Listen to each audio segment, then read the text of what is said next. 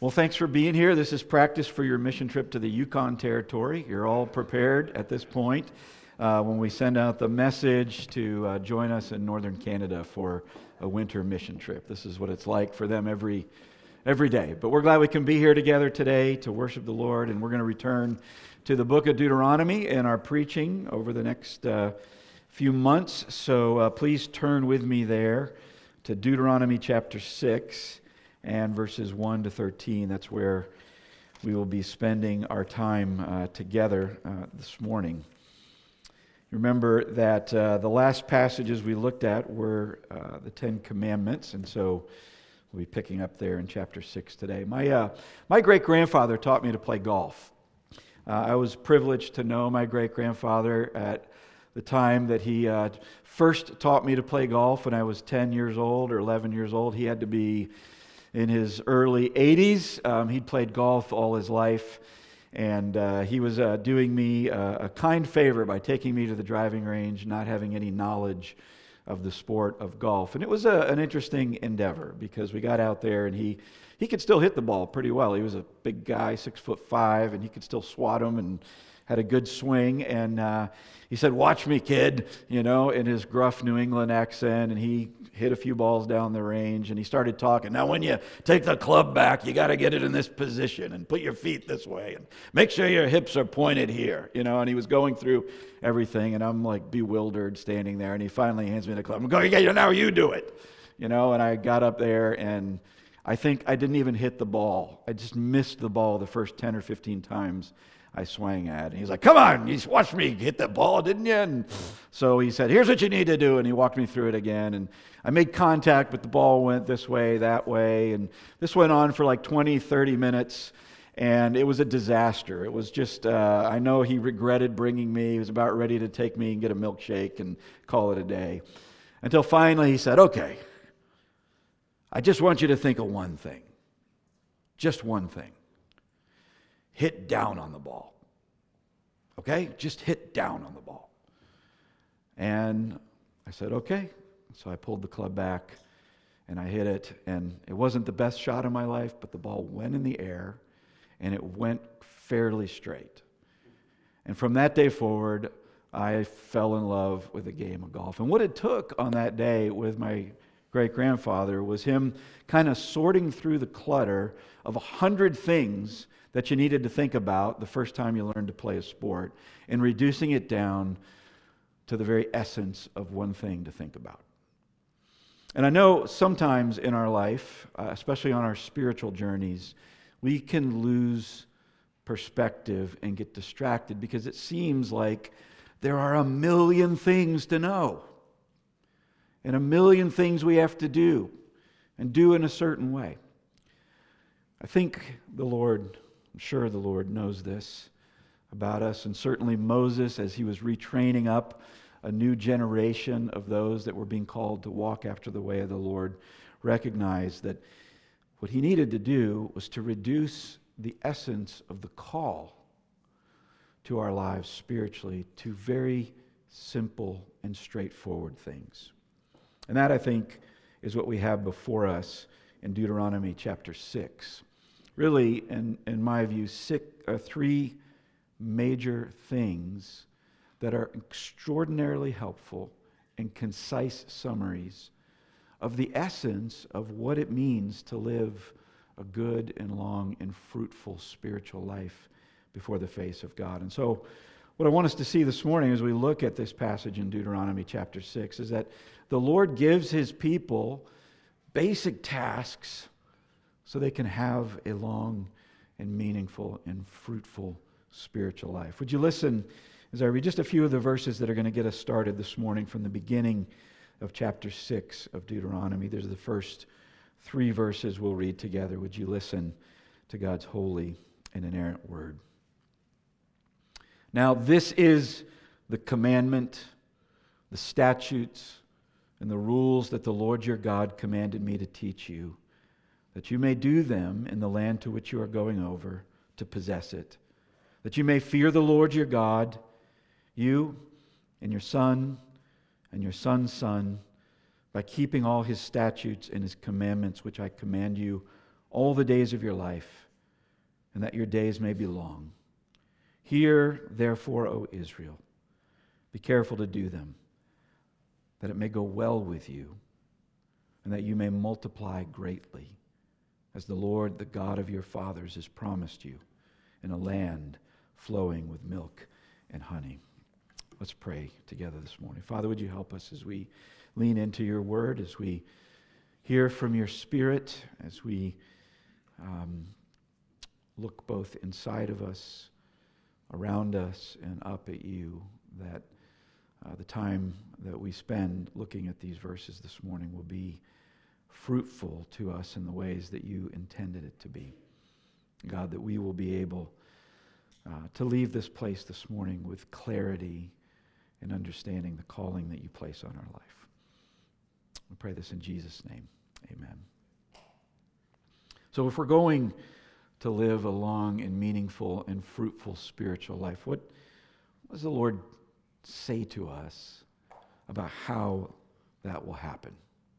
Well, the first thing he says comes from the first few verses of this chapter, and it's this: you must walk in the way of the Lord your God.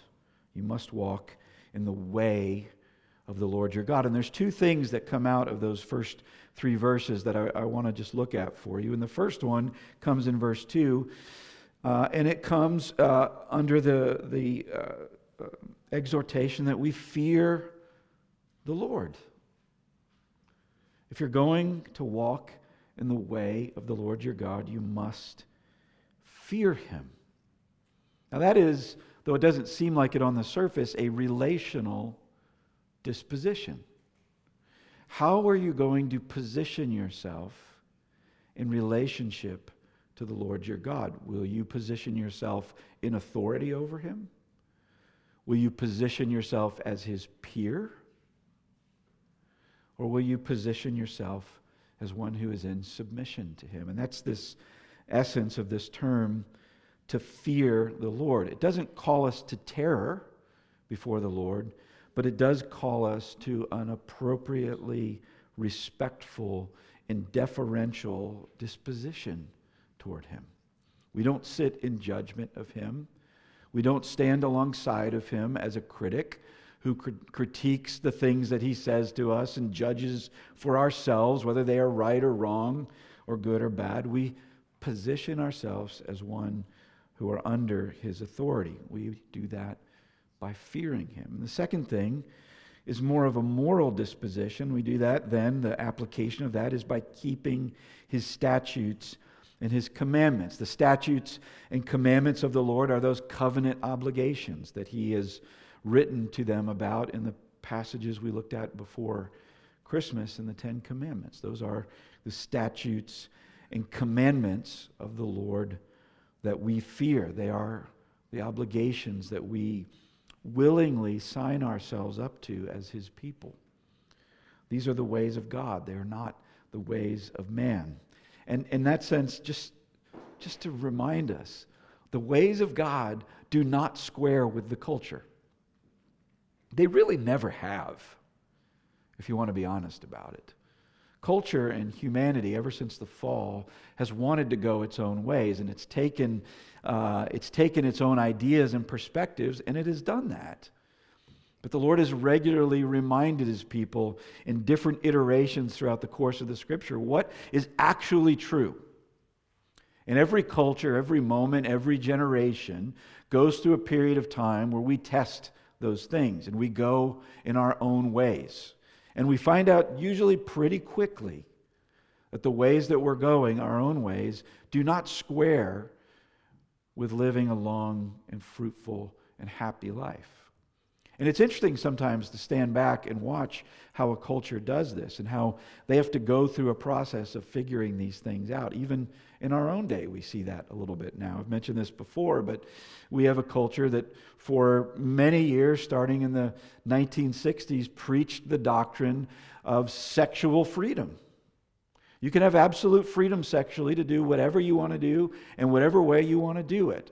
It started off with a maybe a conservative uh, application of that between a man and a woman, and now it's gone completely off the rails. So much so that even those in our culture who are not believers in God are recognizing that something is wrong. This doesn't work. It doesn't square with the reality of the experience we have. We're not happy. We're more depressed than ever. We have less relational satisfaction than ever. We produce fewer children, which God says is a blessing, than ever. And we're finding ourselves floating around in a world in a way that God has taught us over and over again will not lead to happiness as a culture. God says that if you would have happiness and a long and fruitful spiritual life, you should walk in the ways of the Lord by fearing Him and by keeping His commandments. Uh, one of the ways you can think about this is if you've ever traveled to a different country, you you know, you get off the plane and the first place you got to go is through the passport control. Katie and I are about to head to Egypt next week, uh, a week from uh, today actually. And you know, we'll have to get off the plane and go up to the passport control desk. And there is an officer of the state sitting there at the passport control desk. And you know, you can position yourself in a lot of ways when you walk up to that passport control officer. You can be a punk. And I guarantee you, if you're a punk with the passport control officer and you refuse to uh, present your documents and you talk about things that are hateful to the country you're going into, you're not going to be passing that border. You're going to be turned right around and sent in the other direction. But here's the thing, if you do that, you miss the joys of entering that land. You miss the opportunity to see the beauty of what is in that land and the culture that is in that land. And that's, in a sense, what God is saying to us about entering this good condition of happiness and joy and the long and meaningful life in His presence is you can only pass through if your disposition is correct and you are in agreement with living according to the ways of the land. Now, a question that some might have as they look at this, what if what if the way seems confusing to me? I guarantee you, when we get off the plane, we're gonna the first things we're gonna see are uh, letters in Arabic that are gonna be very confusing. We don't speak Arabic. People are gonna be speaking a different language. It seems confusing, and I just want to say, especially to you young people, you might say, well, I don't know, Christianity seems really confusing to me. There's a lot to learn. There's things I don't understand. Look, every worldview is confusing. Every worldview presents you with ideas and practices and ways of living that aren't going to seem to make sense to you. The question you have to do is you have to look at them and say, do in the end they come to a place where they make sense? And so even if you're a little confused, even if Christianity doesn't make perfect sense to you right now, I would just say, keep learning. You know, you learn so much the older you get when the questions start to change and the things that you're pursuing start to change. Life starts to look different and things start to make better sense.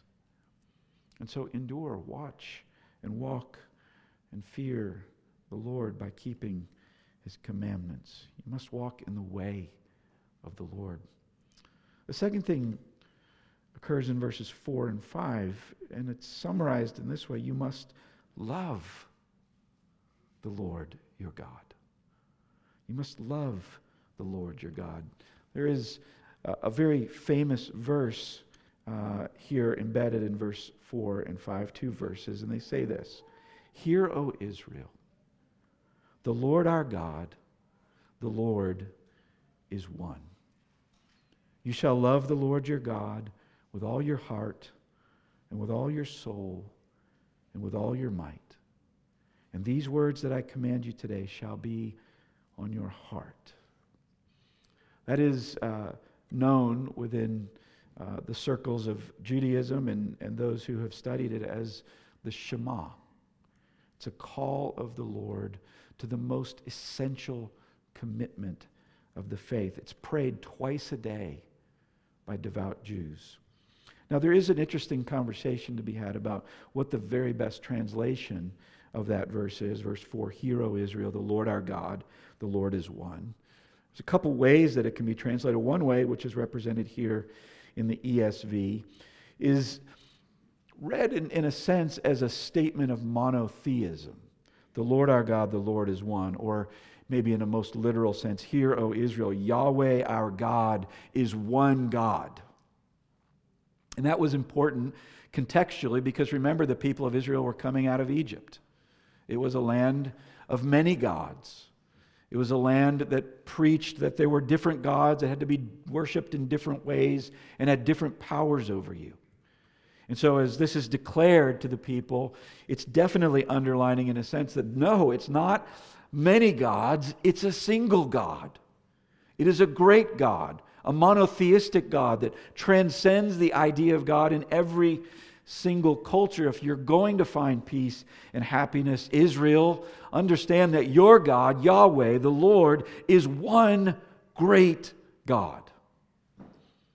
Now, another interesting translation of this verse, which in its own way is just as true and just as relevant, is emphasizing not so much the singularity or the monotheism of God, but the uniqueness and distinctness of one God. In that sense, it would be translated, "Hear, O Israel, our God is Yahweh, Yahweh alone."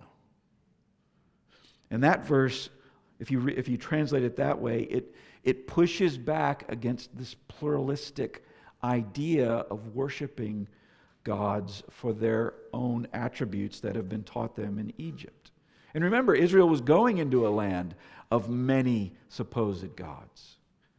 And what is being preached to them as they prepare to enter this land is that if you position yourself as a worshiper of many gods, of many varieties, which will surely be offered to you, you will be destroyed.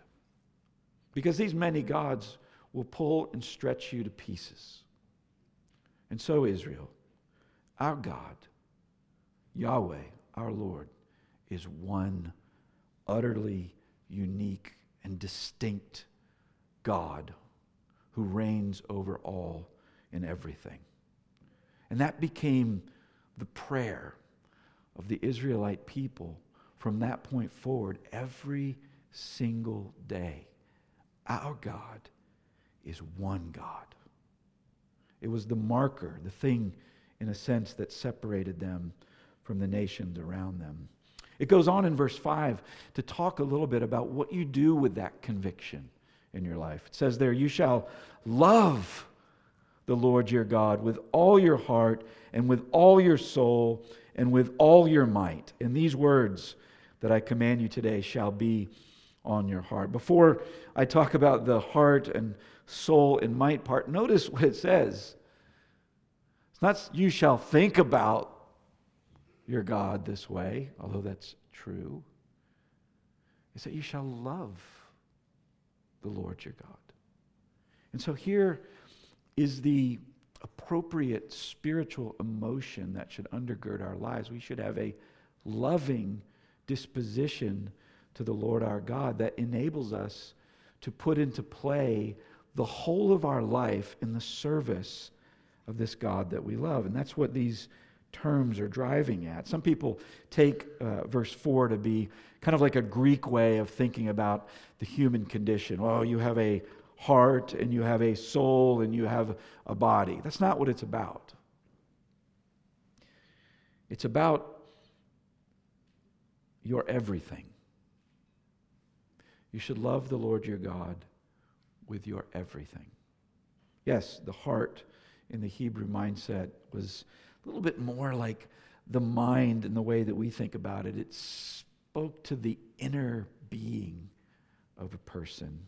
The soul, the nefesh, was a, a, a phrase, a, a word most literally that spoke about your gullet, your gut.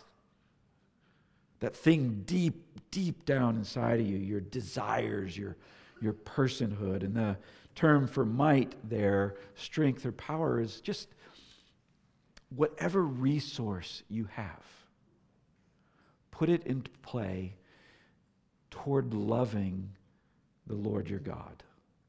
Everything you have. Use it to demonstrate love for the Lord your God. And that's what we do when we love someone, isn't it? Anyone here who is a parent and you have children, the things you do for your children, you can't understand uh, those things until you actually do it as a parent, and you make the sacrifices as a parent, and you bear the burdens, and you're willing to give so much up to them, because why? You love them. And so Moses is underlining here that if you would have joy and satisfaction and happiness in the land that you're going into, it needs to be framed as a love of God. Now, some might say, I, I struggle to love him. That's not the emotion I feel like I have toward God. What if I, I struggle with love? What if I feel kind of alone or distant from God? Well, the first thing I'd say to you is start there and say that to him. You know, if your marriage is struggling, uh, when I sit with people to do marriage counselings and they f- and they feel distant from each other, the, the first thing that has to happen is you've got to get in the room and start talking. You can't get anywhere until you get in the room and start a conversation that goes deeper than you've ever gone. And so if you feel like you're you're struggling with loving God or understanding what it means to love God, you got to get in the room with him.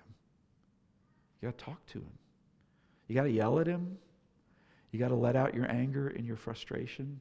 You got to tell him where you're not sure that he has demonstrated this love to you.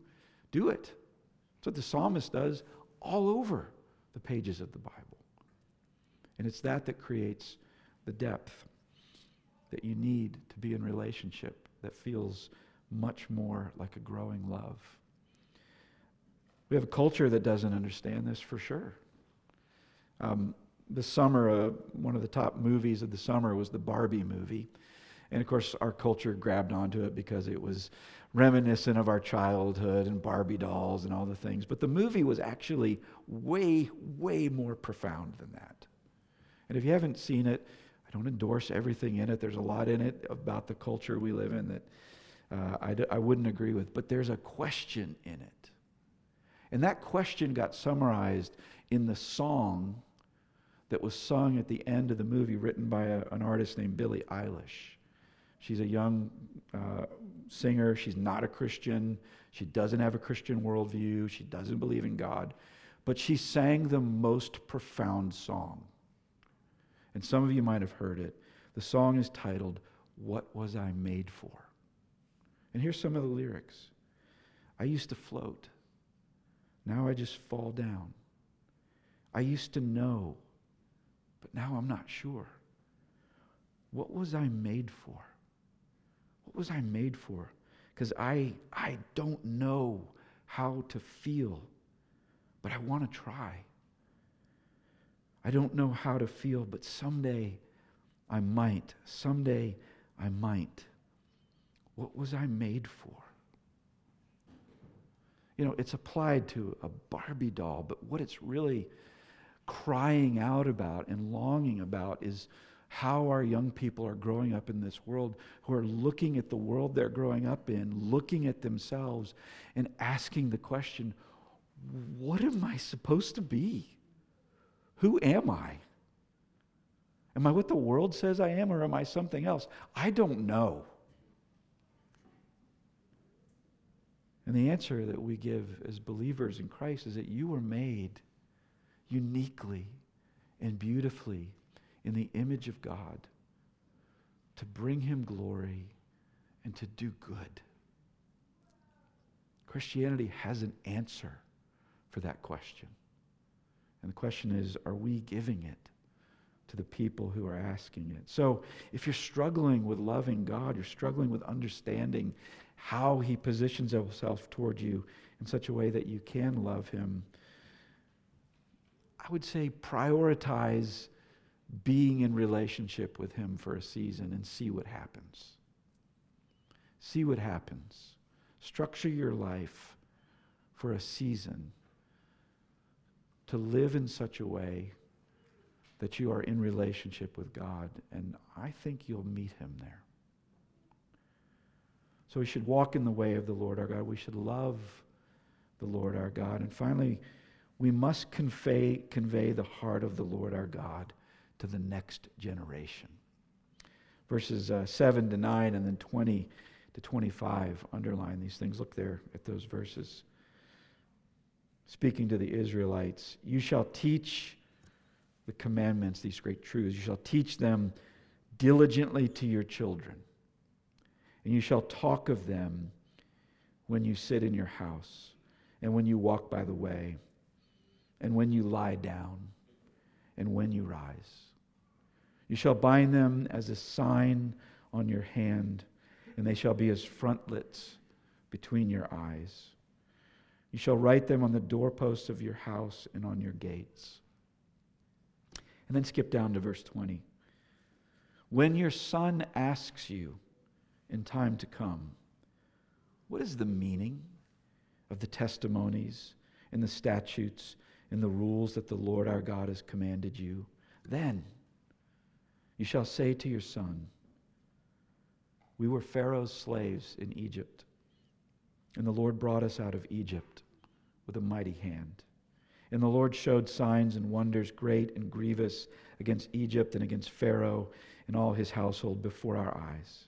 And he brought us out from there that he might bring us in and give us the land that he swore to give to our fathers. And the Lord commanded us to do all these statutes, to fear the Lord our God for our good always, that he might preserve us alive as we are to this day. Now, there's two categories of things here, and I'm going to break them up this way. How should we convey the heart of the Lord our God to the next generation, whether they ask or not? And the way we should do that is through diligent teaching and continual modeling. What I mean by diligent teaching is what he means when he says you should talk about the things of God in your house and along the way, and at bedtime, and when you wake up in the morning. Talk about the things of God. Frame your life in the way of God, and talk about it whether your children are annoyed about it or not. Because in doing so, you are teaching them something. In the same way, model it. Bind them on your hand, on your face, on your house, and on your gates, these truths of God, because that's what your children will see the most. It's like it's like a road sign. Even a, a child that's never taken a road test can watch the traffic lights and the signs, and they start to figure it out. And these are the things that we should do, whether or not our children are asking us about it, whether or not they're in agreement with it, whether or not they like it or think it's right or good. Because as they grow, the things that we've taught them and the things that they've seen may start to make better sense. I was watching a show. I, it's a show I got into when I had COVID a few years ago. I was laying in the hospital with nothing to do and in my bed, and I got into the show called Life Below Zero, and it's about living in a, a, a world like this, uh, off the grid, um, and how these people do it. And there's a dad in that show who um, has his children uh, with him for stretches of time out in the wilderness, and all he does is he talk he talks about how to live there, and he shows them how to live there. And there was this great scene in one of the episodes recently where they were hunting, and for them hunting is sustenance.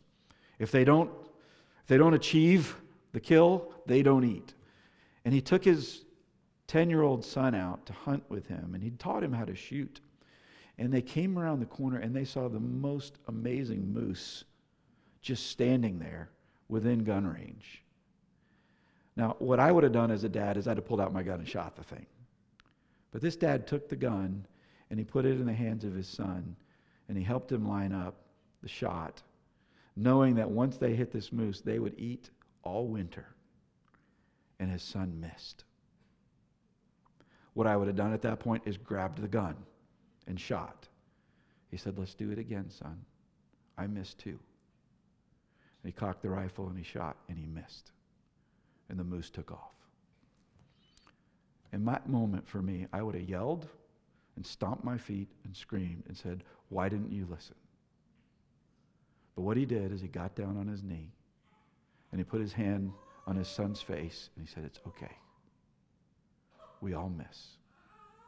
And he took his son back to the village where they were and they loved him.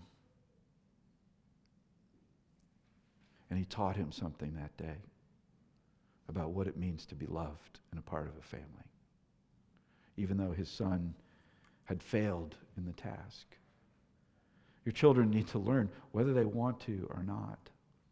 Now, once in a while, as verses twenty to twenty-five tell us, they may actually ask you, what do you say when they ask? And it's framed here as this way: when your son asks you in times to come, what is the meaning of the testimonies and the statutes and the rules that the Lord our God has commanded you? Let me just make that relevant to our life. When your daughter, your son comes to you and says, Mom, Dad, why do we go to church? Why do you do this? Why are we here when we could be at home sleeping on a Sunday morning? When they ask, what should you say? And look what it says. The very first thing, say to your son, we were slaves in Egypt. We were under the power of an oppressor. And what is that oppressor? It's sin for us. The point he's making is tell the story of God's grace. I was a sinner, and this was the oppression I had in my life. But God entered my life, and He changed my life, and He brought me out, and He put my feet in a new place. That's what you tell them. You don't weigh them down in that moment with all the rules. You tell them the story of God's grace in your own life. They may or may not listen, but they won't be able to say that they didn't hear that God was a gracious God. And so we're called to walk in the way of our God. We're called to love the Lord our God. We're called to convey the heart of our God to the next generation. But what if we failed? What if we don't do these things? And maybe the better question is, what do we do when we fail in doing these things? It says, interestingly, in verse twenty-five of this passage, it will be righteousness for us if we are careful to do all this commandment before the Lord our God as He's commanded us. If we fail, do we lose our righteousness? The answer to that is no. Because our righteousness is not found in us. It's found in Jesus. And the New Testament in First Corinthians chapter one couldn't be more explicit. Because of Him, you are in Christ Jesus, who became to us wisdom from God, righteousness, and sanctification, and redemption, so that, as it is written, let the one who boasts boast in the Lord. We're not saved by walking in the way of the Lord, loving the Lord our God, and conveying the heart of the Lord to the next generation. We do those things because we have been saved. And even if we fail in them or struggle with them, we know that we are the people of God who have been covered by His grace and loved by our Father. It's an astonishing blessing. It is an astonishing blessing. It's what J R R Tolkien called a eucatastrophe. What is a eucatastrophe? He wrote about this after he'd written Lord of the Rings in a little book he wrote called On Fairy Tales, in which he described and explained what he was trying to do in writing the story of the Lord of the Rings. And he said this, the consolation of fairy stories like Lord of the Rings, the joy of the happy ending, or more correctly, of the good catastrophe, the sudden joyous turn, is that it is a sudden and miraculous grace, never to be counted on to recur. It does not deny the existence of sorrow and failure. The possibility of these is necessary to the joy of the deliverance. What it denies is universal final defeat. And insofar as this, it is evangelium, the good news, the giving of a fleeting glimpse of joy, joy beyond the walls of the world, as poignant as grief. The eucatastrophe, the greatest singular eucatastrophe in the history of humanity, was the death of Jesus Christ on the cross.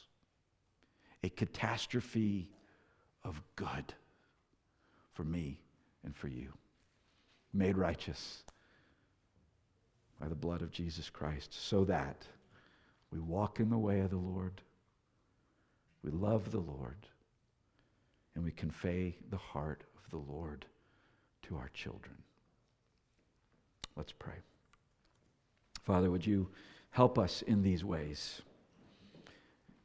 We are sinners. We struggle. We're weak. We don't know how. Sometimes we don't have the motivation. And yet, Lord, you come back to us time and time again, like that father did in the show, and you put your hand on our face and you say, it's okay. I love you.